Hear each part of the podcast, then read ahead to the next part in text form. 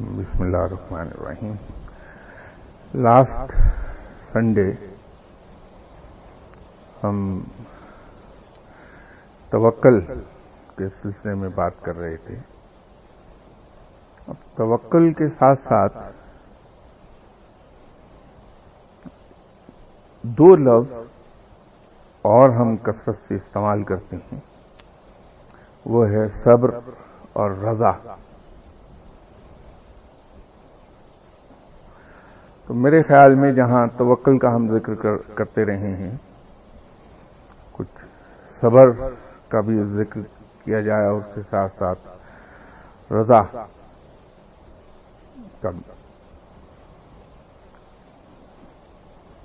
اب صبر کے لغتی معنی تو آپ، ہم میں سے ہر آدمی جانتا ہے تو میں اس کی اصطلاحی معنوں کے سلسلے میں کچھ ذکر کرنا چاہتا تھا۔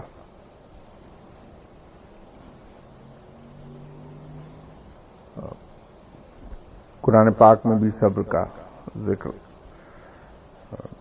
بار بار آیا اور پھر اللہ تعالی نے ایک وعید یہ بھی ہمیں سنائی کہ میں صبر کرنے والوں کے ساتھ ہوں۔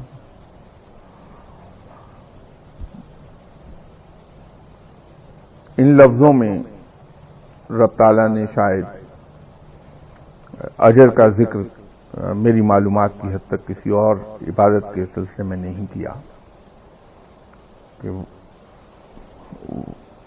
ایسا نہیں کہیں کہا کہ میں روزہ رکھنے والوں کے ساتھ ہوں۔ روزے کے بارے میں بہت بڑا اجر کا وعدہ کیا کہ میں روزے کا اجر میرے پاس ہے۔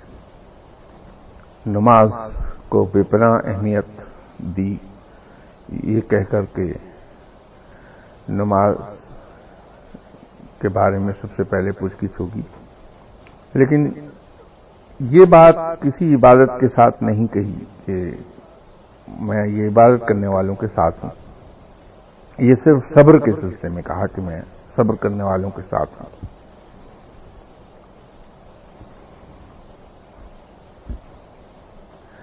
اب سوال یہ ہے کہ صبر ہے کیا چیز؟ تو صبر کے بارے میں بھی بے پناہ تعریف، اس کی ڈیفینیشنس بے پناہ موجود ہیں۔ مختلف، علماء نے اس کی تعریف ڈیفینیشن اس کی بیان کی ہے مختلف پیرائی میں۔ علی اکرام نے بھی اس کی ڈیفینیشن بیان کی ہے۔ کچھ کے نزدیک تو صبر اس چیز کا نام ہے کہ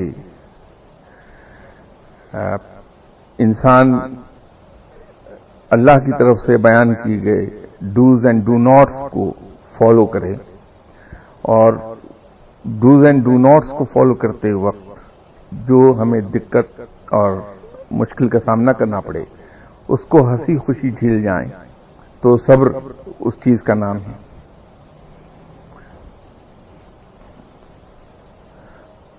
کچھ حضرات نے اس کی تعریف اس طرح سے بیان کی کہ جو کچھ اللہ کی طرف سے عطا ہو جائے، اس کو ہنسی خوشی تسلیم کر لینے کا نام صبر ہے۔ بے شک وہ مشکل ہی کیوں نہ ہو۔ حضرت جنید بغدادی رحمت اللہ علیہ صاحب نے اس کی تعریف کیوں کی کہ کسی کڑوی چیز کو گھونٹ گھونٹ کر کے منہ بغیر بنائے، پینے کا نام صبر ہے۔ کڑوی چیز گھونٹ گھونٹ کر کے پی جائے اور اس پر ناک منہ نہ بنایا جائے، تو اس کا نام صبر ہے۔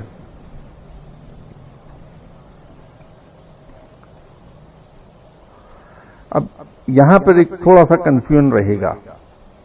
ہم لوگ عام طور پر برداشت اور صبر کے درمیان تفریق نہیں کر پاتے۔ ہم یا تو صبر کو برداشت سمجھ بیٹھتے ہیں یا برداشت کو صبر سمجھ بیٹھتے ہیں۔ ان دونوں کے درمیان فرق یہ ہے کہ جیسے حضرت جنید بغدادی رحمۃ اللہ علیہ صاحب نے فرمایا کہ کڑوی چیز کو گھونٹ گھونٹ کر کے بغیر منہ بنائے پینے کا نام صبر ہے۔ تو اگر تو ہم نے وہ کڑوی چیز گھونٹ گھونٹ کر کے پی اور ساتھ ناک منہ چڑھاتے رہے۔ یا بل سے پیا۔ تو وہ برداشت ہے اور اگر ہم اس کڑوی چیز کو گھونٹ گھونٹ کر کے ہنسی خوشی پی گئے، بغیر منہ بنائے، تو وہ صبر ہے۔ برداشت کا انعام نہیں اور صبر کا انعام اللہ کی دوستی کی صورت میں ہے۔ تو یہ کنفیوژن ذرا سا ہمارے ذہن سے دور رہنا چاہیے۔ ہوتا یہ ہے کہ ہم پر ذرا سی کوئی مشکل آئی تو ہم نے فوراً دوڑ لگا دی، کسی تعویذ کرنے والے کے پاس کے ساتھ ایک تعویذ دے دیجیے یہ مشکل میری آسان ہو جائے۔ کسی گنڈے کرنے والے کے پاس چلے گئے، عملیات والے کے پاس چلے گئے۔ یا کسی کے پاس چلے گئے، دعا کرانے کے ساتھ دعا کر دیجیے، میری یہ مشکل آسان ہو جائے۔ یہ صبر نہیں ہے۔ یہ برداشت ہے۔ تو یہ تھوڑا سا ایک جو باریک سا فرق ہے برداشت اور صبر میں، اس کو ہم اپنے ذہن میں واضح رکھیں۔ اب اسی طرح کچھ اور لوگوں نے صبر کی ڈیفینیشن بیان کی کہ رب تعالیٰ کی طرف سے آنے والے مسائب کو جس کو یوں کہیے کہ تقدیر کا حصہ ہیں ہماری، ان مسائب کو صبر، شکر کے ساتھ برداشت کرنے کا نام صبر ہے۔ ذاتی طور پر میرے نزدیک صبر کی تعریف شاید میں یوں کر پاؤں کہ مقام صبر وہ مقام ہے جہاں پر انسان نعمت اور مصیبت کا فرق کرنا چھوڑ دیتا ہے۔ اس کے نزدیک نعمت اور مصیبت میں جہاں فرق نہ رہ جائے وہ صبر ہے۔ یہ میرا ذاتی اس کے بارے میں خیال ہے کہ نعمت ملنے پر جیسی خوشی ہوتی ہے اللہ کی طرف سے بھیجی ہوئی مصیبت اور مشکل کو بھی اسی خوشی اور اسی اسی سکون قلب کے ساتھ، نہایت خاموشی کے ساتھ لے لیا جائے اور اس میں سے گزر جایا جائے، یہ صبر ہے۔ تو میں تو صبر کی کو ڈیفائن اس طرح سے کروں گا کہ وہ مقام جہاں انسان نعمت اور مصیبت میں فرق کرنا چھوڑ دے۔ وہ صبر، مقام صبر ہے۔ اب اس اس صبر کے بھی اصل میں تین، مقام ہیں۔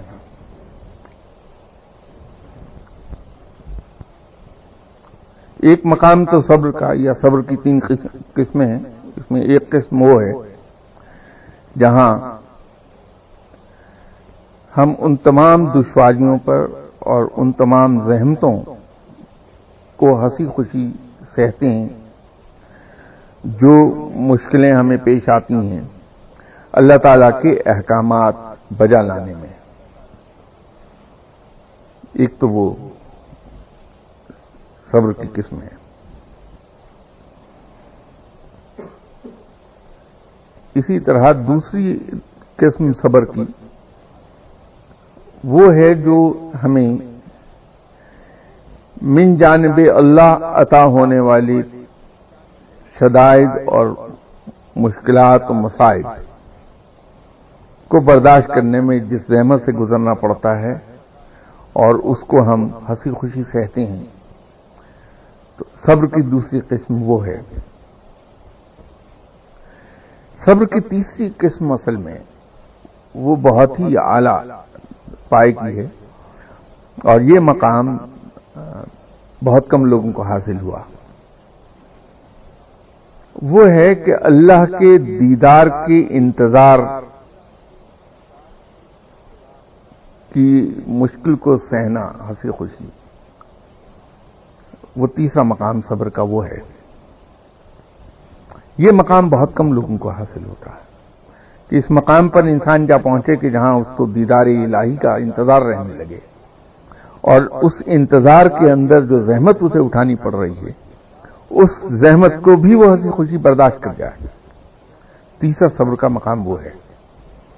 اور اللہ تعالی ہم سب کو توفیق بخش دے کہ ہم اس مقام تک پہنچ جائیں۔ لیکن یہ یاد رکھیے کہ اس مقام پر پہنچنے سے پہلے آپ کو بہت سے دوسرے مقامات طے کرنا ہوں گے۔ جیسے رضا کا مقام ہے۔ ہم اکثر سنتے ہیں، کہتے بھی ہیں کہ صاحب، میں تو رضا برضا الہی ہوں۔ لیکن پریکٹیکلی ایسے بہت کم لوگ دیکھنے میں آئیں گے جو واقعتاً رضا برضا الہی ہوں۔ اب رضا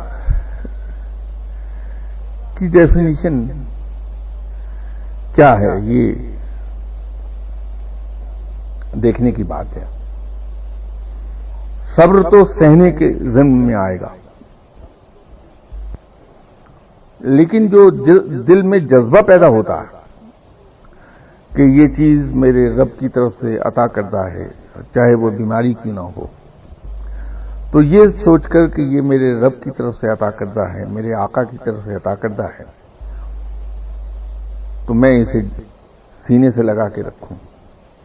یہ جذبہ اصل میں رضا ہے۔ تو جب تک ہم رضا کا جذبہ پیدا نہیں کر پاتے دل میں صبر کے مقام پر جاتے نہیں ہیں۔ اب رضا میں بھی دو طرح، دو مقام ہیں۔ ایک تو یہ ہے کہ انسان رب پر راضی ہو جائے۔ اور دوسرا مقام یہ ہے کہ وہ رب سے راضی ہو جائے۔ پھر میں دوہرا دیتا ہوں کیونکہ اس میں بڑا معمولی سا فرق محسوس ہوگا آپ کو کہ ایک مقام وہ ہے کہ انسان رب پر راضی ہو جائے۔ اور دوسرا یہ ہے کہ وہ رب سے راضی ہو جائے۔ اب ان دونوں میں ایک تو وہ مقام ہے جو مجاہدے سے، ریاضت سے، محنت سے حاصل ہو جاتا ہے۔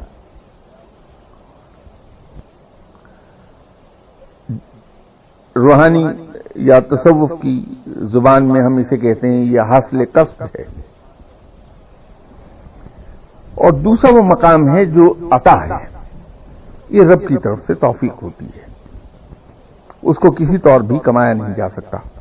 اسی لیے ان میں سے ایک حال ہے، دوسرا مقام ہے۔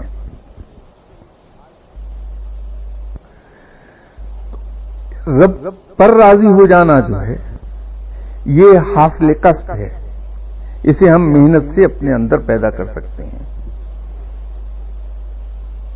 کہ رب تعالیٰ نے جو کچھ حکم دیا ہے ہمیں، ہم اس کو ہنسی خوشی، یہ سمجھ کر کہ یہ ہمارے آقا کا حکم ہے، اسے بجا لانا ہم پر فرض ہے۔ ڈیوٹی سمجھ کر نہیں، خوشی سمجھ کر اس کو فالو کر لیں۔ تو وہ رب پر راضی ہو گیا۔ یہ ہم محنت سے کر سکتے ہیں، اس کے لیے اپنے آپ کو خود ٹرین ہمیں کرنا پڑے گا۔ اس لیے یہ حاصل کسب ہے۔ اور یہ مقام ہے۔ انسان اس مقام پر آ جاتا ہے۔ دوسرا ہے کہ وہ رب سے راضی ہو جائے۔ کہ جو چیز بھی رب تعالی سے عطا ہو، اس کو ہنسی خوشی قبول کر لے اور اس کو اپنی تقدیر کا حصہ سمجھ کے ہنسی خوشی لے لے۔ یہ بنیادی بات یہ ہے کہ بہت ہی خوشی کے ساتھ اسے قبول کر لے کہ یہ میرے آقا کی طرف سے عطا کرتا ہے۔ اس لیے یہ قابل احترام ہے، چاہے وہ مصیبت ہی کیوں نہ ہو۔ یہ رضا کا یہ مقام جو ہے، یہ احوال میں سے ہے۔ اس لیے یہ عطا ہے۔ یہ کمایا نہیں جا سکتا۔ یہاں تک پہنچنا، وہ اللہ تعالی کی توفیقی سے، عطا کردہ توفیقی سے ممکن ہوگا۔ ایک صاحب گزرے ہیں، فضیل بن فیاض۔ آپ اسے اردو میں فضیل بن فیاض کہیں گے، لیکن عربی میں فضیل بن فیاض کے نام سے جانے جاتے ہیں۔ ان کا فرمانا یہ تھا کہ میرے لیے فقر امارت سے بہتر ہے۔ یا یوں کہیے، آسان لفظوں میں کہ فقیری غربت امیری سے بہتر ہے۔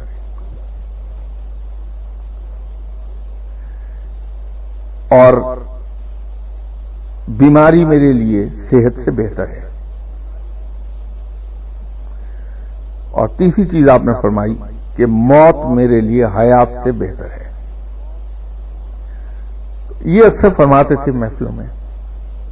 تو ایک صاحب نے جا کے حضرت امام حسین رضی اللہ تعالی عنہ کی خدمت میں عرض کیا کہ یا رسول اللہ صلی اللہ علیہ وسلم، فضیل بن فیاد جو ہیں، وہ یہ کہتے ہیں۔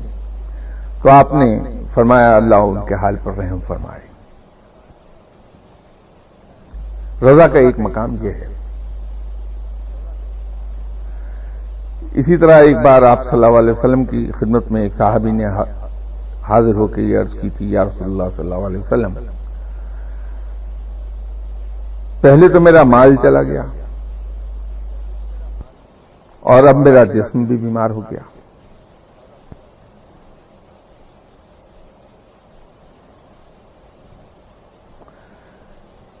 تو فرمایا کہ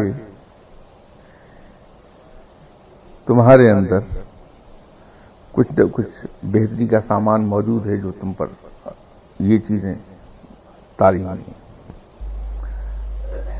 تو اس پر حضرت ابو بکر صدیق رضی اللہ تعالی عنہ نے بھی عرض کیا۔ تو فرمایا کہ ابو بکر کیا تم کبھی بیمار نہیں ہوئے؟ کیا تم پر کبھی کوئی مصیبت نہیں آئی؟ کیا تم کبھی رنجیدہ نہیں ہوئے؟ کیا تم نے مشکلیں نہیں سہیں تو اگر یہ سب ہے ایسا۔ تو پھر تو تمہارے گناہوں کا کفارہ یہیں ادا ہو گیا۔ خدا تمہاری مغفرت فرمائے۔ یہ جواب تھا آپ صلی اللہ علیہ وسلم کا۔ اور ساتھ ہی آپ نے فرمایا کہ اللہ تعالیٰ جب کسی کو مشکل میں ڈالتا ہے یا بیماری دیتا ہے، تو اسے سمجھ لینا چاہیے کہ اللہ تعالیٰ کو اس کی بھلائی مقصود ہے۔ اور اللہ کے نزدیک کوئی ایسا درجہ ہے جہاں وہ بغیر ان مشکلات سے گزرے پہنچ نہیں سکتا۔ تو اللہ تعالیٰ اس کے ساتھ فیور کر رہا ہے کہ اسے ان مشکلات میں ڈال کے اس مقام اور اس درجے تک لے جا رہا ہے۔ یہ آپ صلی اللہ علیہ وسلم نے فرمایا ہوا ہے۔ اور فرمایا کہ جب کوئی شخص رب کے قریب آتا ہے، اس کی قربت حاصل کرنا چاہتا ہے، تو پروردگار اسے مشکلات میں ڈال کے، آزمائش میں ڈال کے آزماتا ہے۔ اب ایک طرف تو یہ سب چیزیں ہیں، دوسری طرف اگر ہم اپنے آپ کو دیکھیں، تو میں تو یوں سمجھتا ہوں کہ ہم میں سے ایک بہت بڑی اکثریت چودہ کروڑ لوگوں میں سے جو بالغ لوگ ہیں، وہ اس وقت تقریباً کوئی پانچ کروڑ کے قریب ہوں گے۔ وہ اگر سو فیصد نہیں تو اسی پچاسی فیصد ایسے ہیں لوگ جو ذرا سی مشکل آنے پہ بولائے بولائے پھرتے ہیں۔ کبھی کسی کے پاس، کبھی کسی کے پاس۔ اور جس چیز کو آپ صلی اللہ علیہ وسلم نے اتنے خوبصورت بیان کیا ہے۔ اس سے جان چھڑانے کے لیے ہم کبھی کسی کے پاس جاتے ہیں، کبھی کسی کے پاس جاتے ہیں، کبھی کوئی طریقہ آزماتے ہیں۔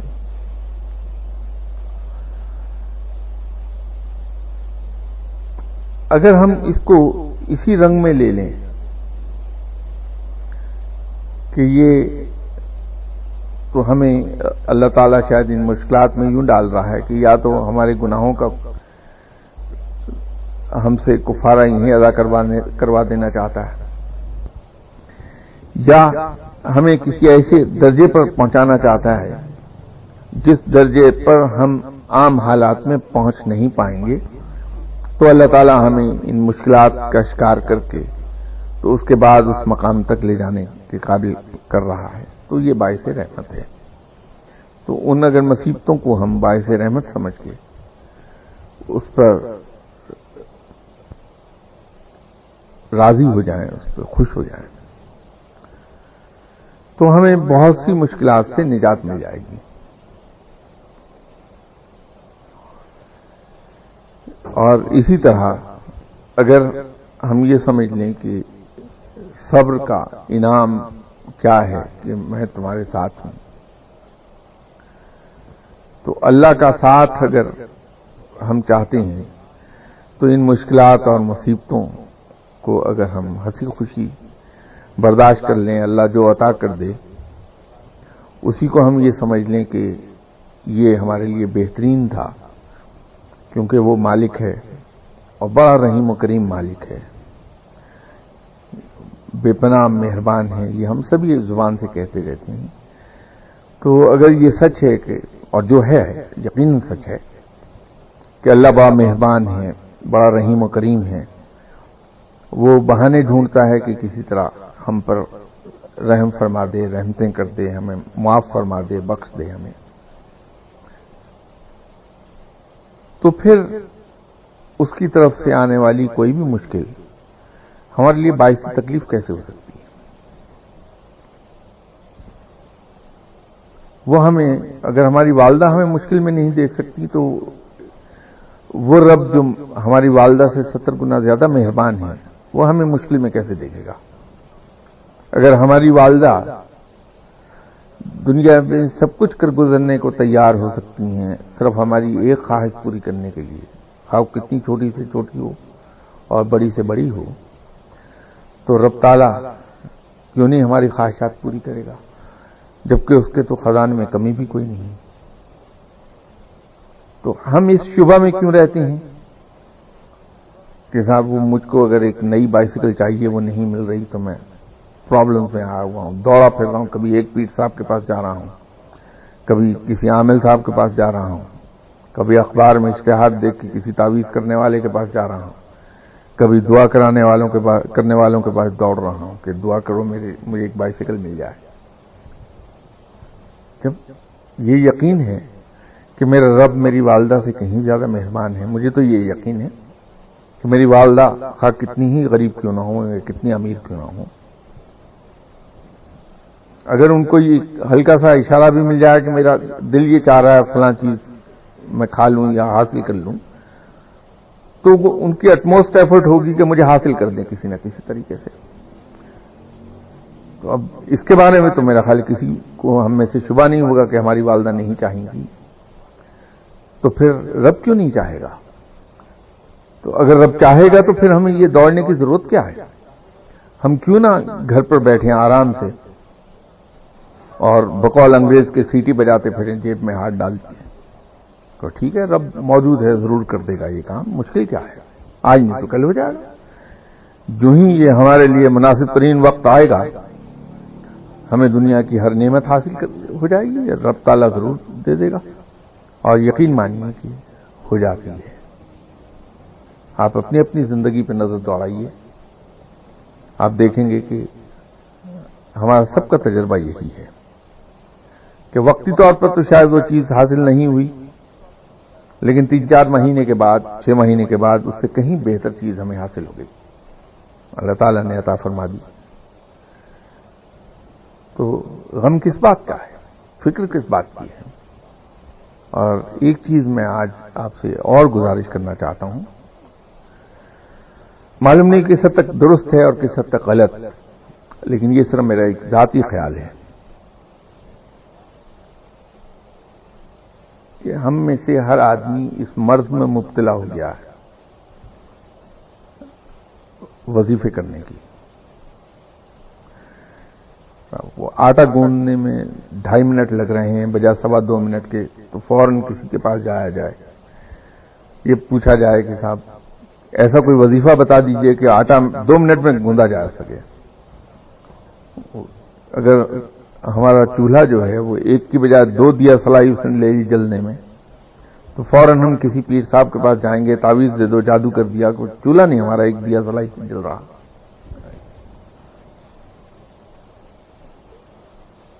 یہ مسلمان کے شایان شان نہیں ہے۔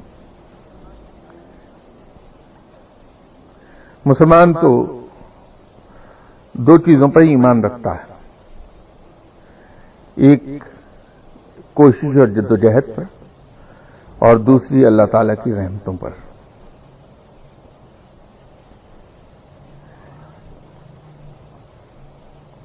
قرآن پاک رب تعالیٰ نے نازل فرمایا تھا۔ اس لیے کہ ہمیں وہ سیدھا راستہ دکھا دے۔ اور جب ہم سیدھا راستہ دیکھ لیں گے تو ہمارے دل سے دنیا کی محبت نکل جائے گی۔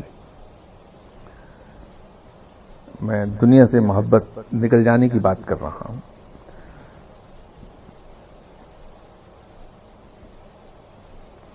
لیکن عجیب و غریب بات ہے کہ ہم نے دنیا کمانے کا ذریعہ ہی اس قرآن کو بنا لیا۔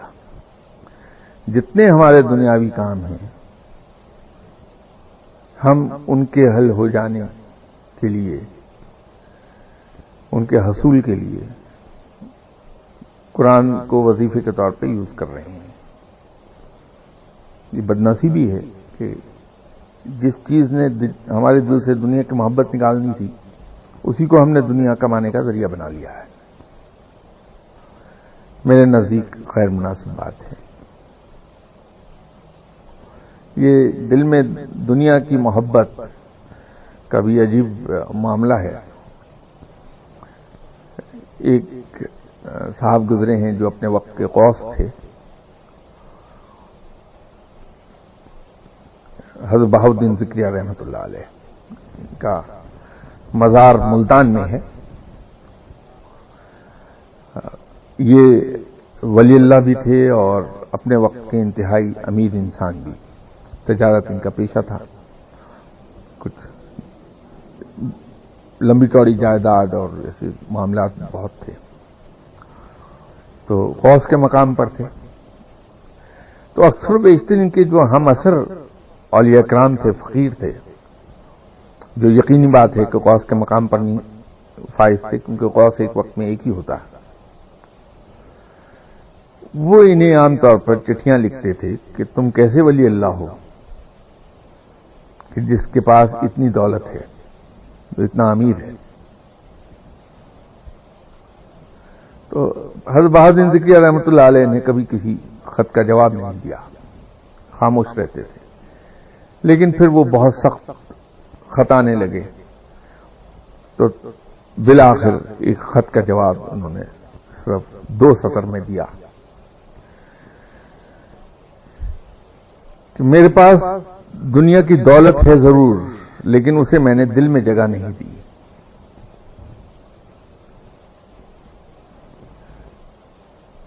وہ خط کا جواب چلا گیا۔ کیونکہ ملتان میں رہائش تھی، حضرت بہادر ذکریہ رحمۃ اللہ علیہ کی، اور ملتان اس وقت ریاست کا حصہ ہوا کرتا تھا۔ تو کچھ ہی عرصے کے بعد ریاست میں قحط پڑ گیا۔ اور لوگ بھوکوں مرنے لگے۔ جو ریاست کی حکومت تھی، اس کا گوڈاؤن خالی ہو گئے، لوگوں کو غلہ دیتے دیتے۔ تو جب گورنمنٹ کے گودام خالی ہوئے، تو حضرت بہادر ذکریہ رحمۃ اللہ علیہ نے اپنے گوداموں کے منہ کھول دیے اور اس علاقے کے تمام لوگوں کو ان کی ضرورت کے مطابق مفت اناج ملنے لگا۔ حتیٰ کہ وہ قحط کا وقت گزر گیا اور دوبارہ سے بارشیں ہوئیں اور فصلیں آ گئیں۔ تو جب یہ سب واقعہ ہوا تو پھر اولیاء کرام کی سمجھ میں آیا کہ ان کے اس خط کا مطلب کیا تھا کہ میرے پاس دنیا کی دولت ہے ضرور، لیکن اسے میں نے دل میں جگہ نہیں دی ہے۔ دنیا کی دولت کا کمانا بری بات نہیں ہے۔ ضرور کمائیے جتنی اللہ تعالی نے ہمیں ہمت اور سکت دی ہے۔ ہمیں چاہیے کہ بھرپور طریقے پر دنیا کی دولت ہم کمائیں۔ لیکن اس سے پیار نہیں پالیں۔ بے تحاشا محنت کے ساتھ زیادہ سے زیادہ دولت کما کے ہم اپنی ذات پر کم سے کم اسے خرچ کر لیں۔ اور جو بچ رہے اسے کھلے ہاتھ سے اللہ کے دوسرے لوگوں پر، بندوں پر خرچ کر دیا جائے۔ اس سے پیار نہ پالیے، اسے دل میں جگہ نہ دیجیے۔ اللہ تعالیٰ کو وہ قرض ہے اور رب تعالیٰ سے بہتر اپنا قرض لوٹانے والا کوئی نہیں۔ ہمارا ایک ایک پیسہ اور ایک ایک چیز جو ہم اللہ کی راہ میں اس کے بندوں پر خرچ کریں گے وہ کئی کئی گنا ہو کر ہم تک واپس لوٹ آتی ہے۔ اور پھر فور آتی ہے۔ اس میں انتظار، ٹائم لیگ زیادہ نہیں ہے اس کا۔ دنیا کمائیے، خوب کمائیے، اس سے پیار مت پالیے۔ اپنی ذات پر کم سے کم خرچ کر کے اس کے بندوں پہ صرف کر دیجیے۔ اللہ تعالیٰ اس کا اجر آپ کو عطا فرمائے گا۔ اللہ مجھے توفیق عطا فرمائے کہ میں کہیں بھی باتوں پہ سو فیصد عمل کر سکوں۔ آمین۔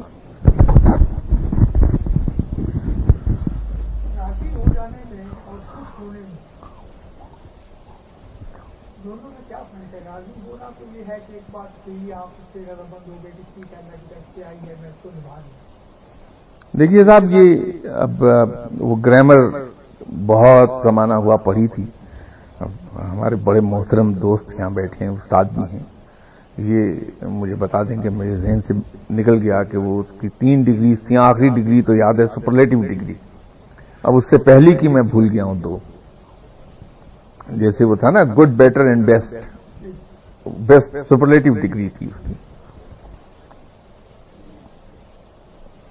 رضا ہونا جو ہے وہ غالباً دوسرے درجے پہ ہے اور خوش ہونا سپرلیٹو ڈگری ہے۔ راضی ہو گئے آپ نے؟ بغیر کسی غم کے، بغیر کسی کراہت کے یہ، اکراہ کے، بغیر کسی اکراہ کے، آپ نے اسے کر ڈالا، اسے قبول کر لیا، وہ راضی ہیں لیکن اگر آپ خوش ہوئے، کہو، یہ مصیبت آئی، میرے رب کی عطا کرتا ہے تو وہ سپرلیٹو ڈگری ہے، وہ رضا سے دو ہاتھ آگے ہے۔ اور ایک چیز یاد رکھیے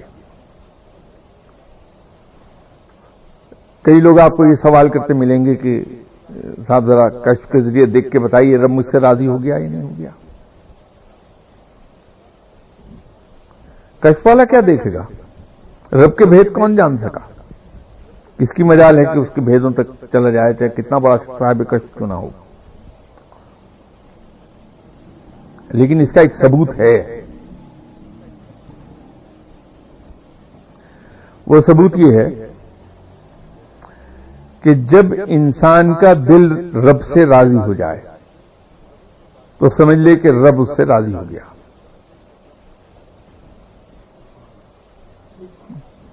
کیونکہ انسان کا دل راضی ہو ہی نہیں سکتا جب تک کہ رب اس سے راضی نہ ہو جائے۔ یہ بین ثبوت ہے اس بات کا کہ رب اس سے راضی ہو گیا۔ تو کسی سے پوچھنے کی ضرورت نہیں ہے کہ رب مجھ سے راضی ہوا ہی نہیں ہوا۔ صرف دل میں جھانک کے دیکھ لیجیے اپنے۔ کہ آپ کا دل رب سے راضی ہے یا نہیں؟ رب راضی ہے آپ سے۔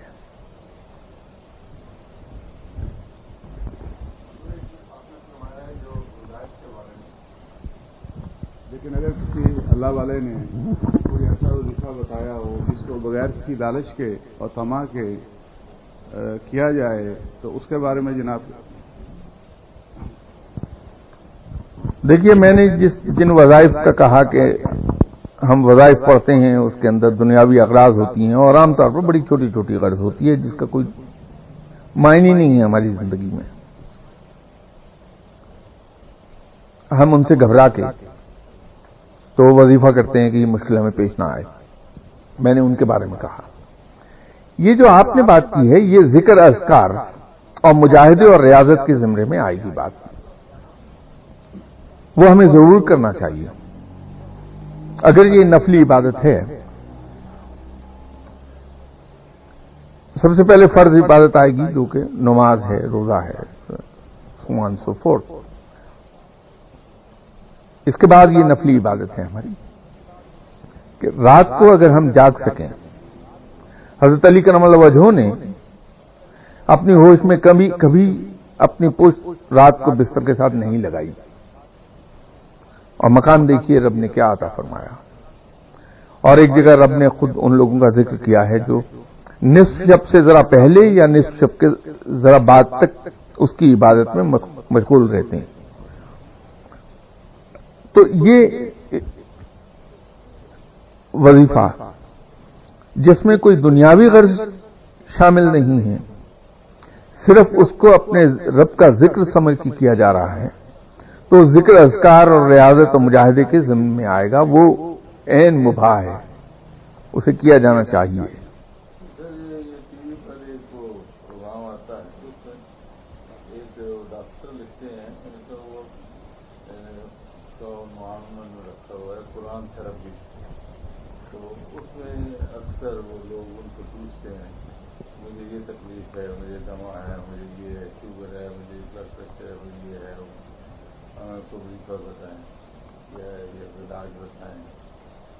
بتاتے ہیں، یہ صورت پڑھیں اتنے بار پڑھیں، یہ کریں، وہ کریں تو وہ ایسا جو مطلب کے لیے ہو گیا نا، پھر وہ ریاضت میں تو نہ آئے۔ بالکل قطعی طور پہ وہ ہم ایک مزدوری کر رہے ہیں بالکل اس طرح سے کہ ہم نے اپنے امپلائر کے ساتھ ایک ایگریمنٹ کیا ہے کہ ہم تیس دن آپ کے پاس صبح نو بجے سے شام پانچ بجے تک کام کریں گے۔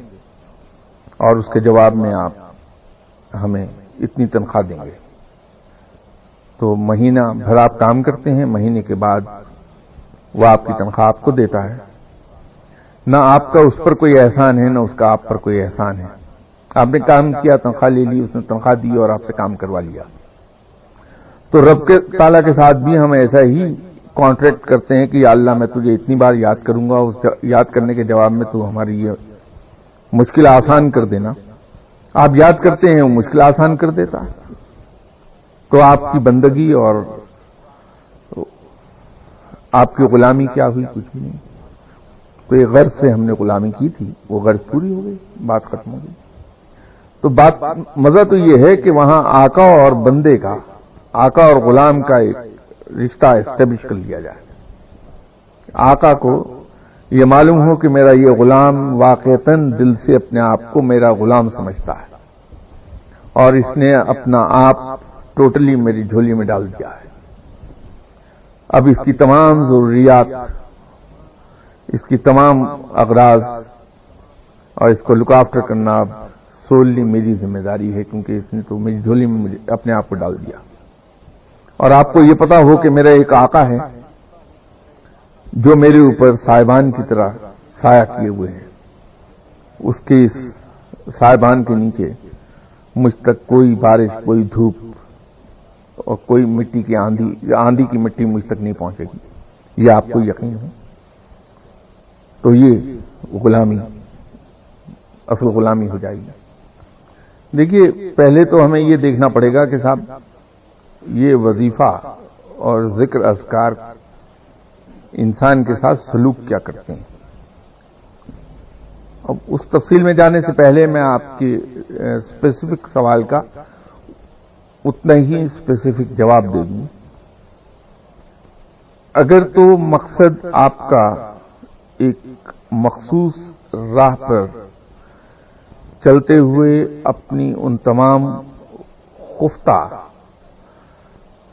صلاحیتوں کو جگا کے رب کی غلامی کرنا ہے، تو پھر آپ کو اپنے آپ کو ڈسپلن کر کے چلنا ہوگا، پابندیوں کے اندر رہ کے۔ تو آپ کو گن کے مخصوص وظائف پڑھنے ہوں گے۔ اور اگر صرف آپ کا مقصد اپنے خالق کا ذکر کرنا ہے، تو پھر بغیر گنے پڑیے اگر اپنے خالق کا قرب چاہیے، اس کی دوستی چاہیے۔ تو اس کے لیے اپنے آپ کو ایک مخصوص انداز میں آپ کو تیار کرنا ہوگا۔ اس کے پروٹوکول کو آبزرو کرنا ہوگا، اس کے مینرز کو سیکھنا ہوگا، اس کے ایٹیکیٹس کو سیکھنا ہوگا۔ تاکہ اس کی دوستی کے قابل ہو جائیں۔ تو اس کے لیے پابندیوں کے اندر رہنا ہوگا۔ وہاں آپ کو اپنے استاد کے بتائے ہوئے طریقے سے گن چن کے عبادت کرنا ہوگی۔ یہ بالکل ایسا ہے کہ اگر میں آپ سے یہ کہہ دوں کہ وہ سامنے دیوار ہے، آپ اس کو ہاتھ لگا لیجیے۔ آپ اپنی مرضی سے چاہے لمبے ڈگ بھریں، چاہے چھوٹے قدم اٹھائیں، چاہے دوڑ کے وہاں تک چلی جائیں، وہ آپ کی اپنی مرضی ہے، لیکن دیوار کو ہاتھ ضرور لگا لیں گی اگر آپ کو میں فوجیانہ انداز میں ڈسپلن طریقے پر کہوں کہ آپ نے دس قدم میں پون منٹ کے اندر اندر آپ نے اس دیوار تک جا کے اس کو ہاتھ لگانا ہے۔ تو پھر آپ کو اس فرش کی لمبائی گننا ہوگی تھرٹی سکس فیٹ دس قدم ہے۔ ہر قدم تھری پوائنٹ سکس فیٹ کا اگر میرا ہوگا، اس میں سے مائنس آپ کے پاؤں کی دونوں کی لینتھ تو two feet and nine inches لمبا اگر ڈگ ہوگا میرا، تو میں وہاں دس قدم میں دیوار تک پہنچ جاؤں گی اسے ہاتھ لگا لیں گی اب اسی طرح اس کی ٹائم سٹڈی آپ کر لیں گی کہ ایک قدم میرا کتنے سیکنڈز میں اٹھے کہ میں مقررہ وقت میں اسے ہاتھ لگا لوں، نہ آگے نہ پیچھے۔ ٹھیک ہے؟ یہ بڑا ڈسپلنڈ طریقہ ہوگا آپ کے چلنے کا، جو خوبصورت لگے گا۔ یا نہیں؟ تو دونوں ہی صورتوں میں دیوار کو ہاتھ لگا لیں گے آپ۔ تو اسی طرح اگر آپ وظیفے پڑھتی ہیں استاد کے بتائے ہوئے اور پھر تو اس میں آپ کو ڈسپلن رہنا ہوگا، پھر وہاں تمام آپ کو پروٹوکول سیکھنا ہوگا، اس کی پابند رہنا ہوگا۔ کیونکہ رب کے ساتھ دوستی کے اندر بڑا محتاط رہنا پڑے گا۔ دوستی مل نہیں سکتی، توقع کہ آپ کو تمام ادب آداب نہ آتے ہوں۔ اپنے اپنے آپ کو اس لائق بنائیں گی، اس کی دوستی کے تبھی دوستی دیر پا ہوگی، ورنہ کہیں غلطی ہوگی، دوستی جاتی رہے گی۔ تو گن کر پڑھنے میں اور نہ بغیر گنے اور کھلا پڑھنے میں یہ فرق ہے۔ اب یہ جو میں نے آپ سے کہا تھا کہ وظیفے کیا اثر ڈالتے ہیں، کیسے ہوتے ہیں، یہ میں یہاں شاید دو تین بار پہلے بھی بیان کر چکا۔ کہ انسانی جسم ماتحت ہے، اس کو سائنس بھی مانتی ہے جو میں ارض کر رہا ہوں، یہ ساری کی ساری سائنٹیفک ایکسپلینیشن ہے اس کی۔ ہمارا جسم جو ہے،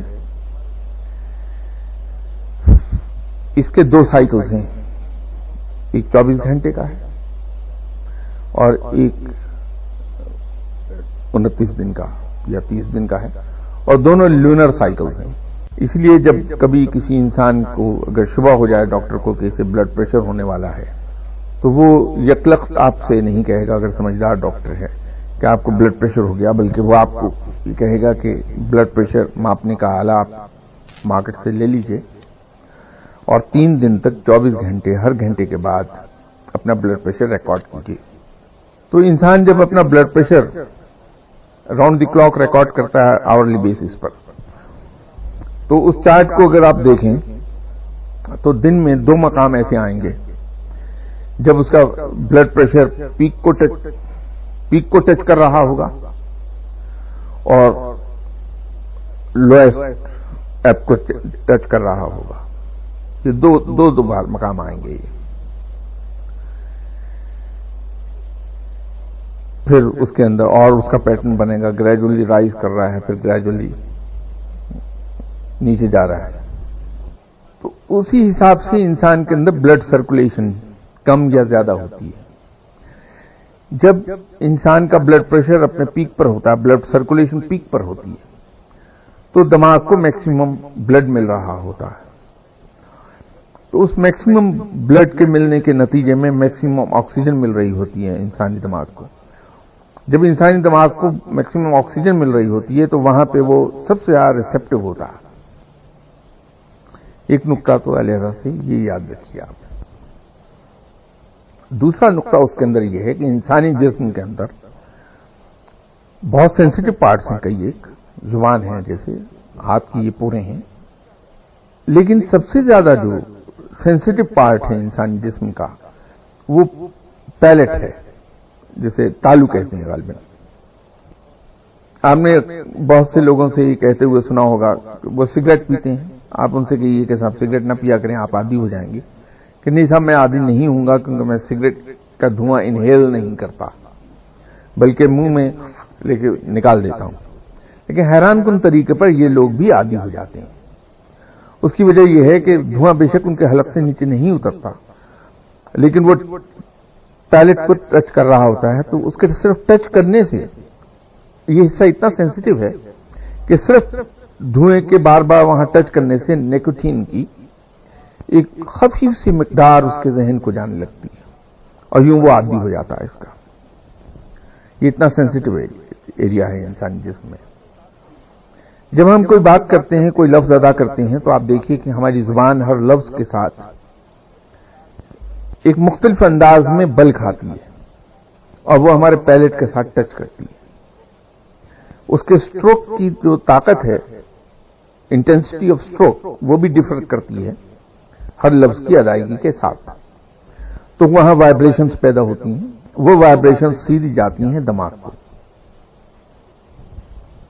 یہ ایک پہلو ہے اس کا۔ تیسرا پہلو یہ ہے کہ انسانی دماغ اگرچہ سائنس اس کو شاید ابھی تک نہیں تسلیم کر سکی کیونکہ وہاں تک پہنچی نہیں ہے۔ لیکن روحانیت میں یہ کہا جاتا ہے کہ انسانی دماغ چار حصوں پر مبنی ہے۔ وہ اس طرح سے تقسیم ہے۔ ایک، دو، تین، چار۔ اور اس کے اندر ملینز آف مالیکولس موجود ہیں۔ سیلس ملینز آف سیلس وہاں موجود ہیں۔ پھر تھاؤزینڈ آف سیلس پر مشتمل ایک ایک ماڈیول ہے۔ اگر کبھی آپ انسانی برین کو دیکھیں تو اس کے اندر باریک باریک خانے سے بنے ہوئے دکھائی دیتے ہیں، چھوٹے چھوٹے آپ کو۔ وہ پارٹیشن ہوئی بھی ہے، اگر بہت گہرائی سے دیکھیں گے تو صاف لگے گا کہ پارٹیشن جیسی وہ رگے ہیں۔ وہ وہ ماڈیولس ہیں اس کے۔ اور ہر ماڈیول میں تھاؤزینڈ آف سیلس ہیں۔ اب ہر سیل کا اپنا ایک فنکشن ہے۔ فار انسٹنس ہمارا جو فرنٹل پورشن ہے برین کا، یہاں پہ۔ اس کی جو لوور سائڈ ہے فرنٹل پورشن کی لوور سائڈ یہ ہماری شارٹ ٹرم میموری ہے۔ ہم جو دیکھ رہے ہیں وہاں امیڈیٹلی اسٹور ہو رہی ہے۔ اور وہ چیزیں جو لانگ ٹرم کے لیے ہمیں یاد رکھنا ہے دیر کے لیے، تو یہ شارٹ ٹرم میموری سے ٹرانسفر ہو جاتی on to or back side of the brain وہ وہاں چلی جاتی ہیں۔ تو یہ ہر سیل کا اپنا ایک مخصوص فنکشن ہے۔ In conjunction with other cells ایک فنکشن ہے اور وہ ماڈیول کا فنکشن کہلاتا ہے۔ ہر ماڈیول کا اپنا ایک فنکشن ہے اور پھر اس کا in conjunction with other cells ایک فنکشن ہے۔ وہ پھر ایک پورے پارٹ کا فنکشن ہے۔ پھر اپنا، ہر پارٹ کا اپنا ایک انڈیویجل فنکشن ہے۔ In conjunction with other part اس کا فنکشن ہے ایک وہ پورے برین کا فنکشن ہے۔ تو ہوتا یہ ہے کہ جب ہم کسی فقیر سے یا کسی درویش سے یہ کہتے ہیں کہ صاحب، دفتر میں مجھے مشکلات پیش آ رہی ہیں، ہمارا جو سینئر ہے وہ ہمارے خلاف ہے، وہ ہمیں جینے نہیں دیتا۔ وہ آپ سے کہتا ہے کہ صاحب، آپ فلاں وقت اثر کے بعد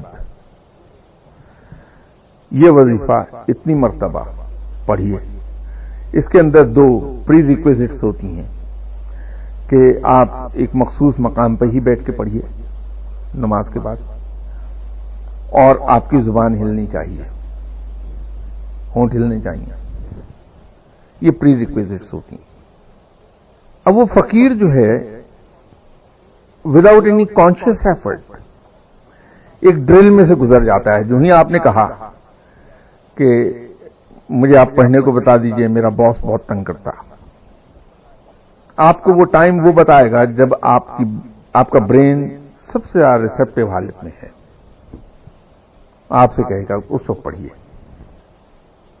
دوسرا، وہ یہ جانتا ہے انکانشیسلی کہ یہ ورڈ پڑھنے سے آپ کی زبان اس اینگل سے پیلٹ کے ساتھ ٹچ کرے گی اور اس سے وائبریشن ٹریول کر کے اس سیل تک یا اس ماڈیول تک چلی جائیں گی جہاں پر آپ کا یہ تعلق قائم ہے۔ تو وہ بار بار وہاں وائبریشنز ہوں گی تو وہ سیل یا وہ ماڈیول ایکٹیویٹ ہو جائے گا۔ ٹھیک ہے۔ تو جب آپ بیٹھ کے وہاں پڑھتی ہیں، اب وہ جو کہتا ہے کہ ایک مخصوص مقام پہ پڑھیے، اس کے پیچھے حکمت یہ ہوتی ہے کہ اس میں ہیومن سائیکولوجی انوالو ہے۔ آپ نے دیکھا ہوگا کہ بہت لوگ ایسے ہیں، ایک بڑی اکثریت، جس کو اپنے بستر کے علاوہ نیند نہیں آتی۔ یا کوئی بھی، ہر ہر انسان جب نئی جگہ جا کے سوتا ہے تو بے چین نیند سوتا ہے۔ وہ اتنی کمفرٹیبل نہیں ہوتی جتنی اپنے بیڈ روم میں ہوگی۔ اس کی وجہ یہ ہے کہ انسان فیملیئر جگہ پہ بڑا ریلیکس فیل کرتا اپنے آپ کو۔ تو یوں وہ کہتا ہے کہ ایک ہی جگہ پڑھیے تاکہ آپ فیملیئر ہو جائیں اس جگہ سے اور وہاں ریلیکس ہوں، آپ کے جسم پر کوئی ٹینشن نہ رہے۔ تو زبان ہلانے کو جو کہتا ہے، اس کا تو میں نے آپ کو بتا دیا تاکہ موومنٹ رہے اس کی۔ تو جب آپ پڑھتی ہیں بار بار، تو وہ وائبریشن اس سیل کو یا اس ماڈیول کو جا کے جگا دیتی ہیں۔ تو ہوتا یہ ہے کہ جب وہ ایکٹیویٹ ہوتا ہے وہ جگہ آپ کی، تو آپ سبارڈینیشن کے مینر زیادہ بہتر پورے کرنے لگتے ہیں۔ آپ کے اتوار باس کے لیے زیادہ ایکسپٹیبل ہو جاتے ہیں۔ اس کا رویہ چینج ہو جاتا ہے۔ اب یہ ساری محنت آپ ہی کی ہے۔ لیکن اس فقیر کی واہ ہو گئی کہ وہ سب کیا زبردست وظیفہ بتایا تھا۔ میرا تو باس مجھ پہ بڑا مہربان ہو گیا۔ ایسا کچھ بھی نہیں ہے۔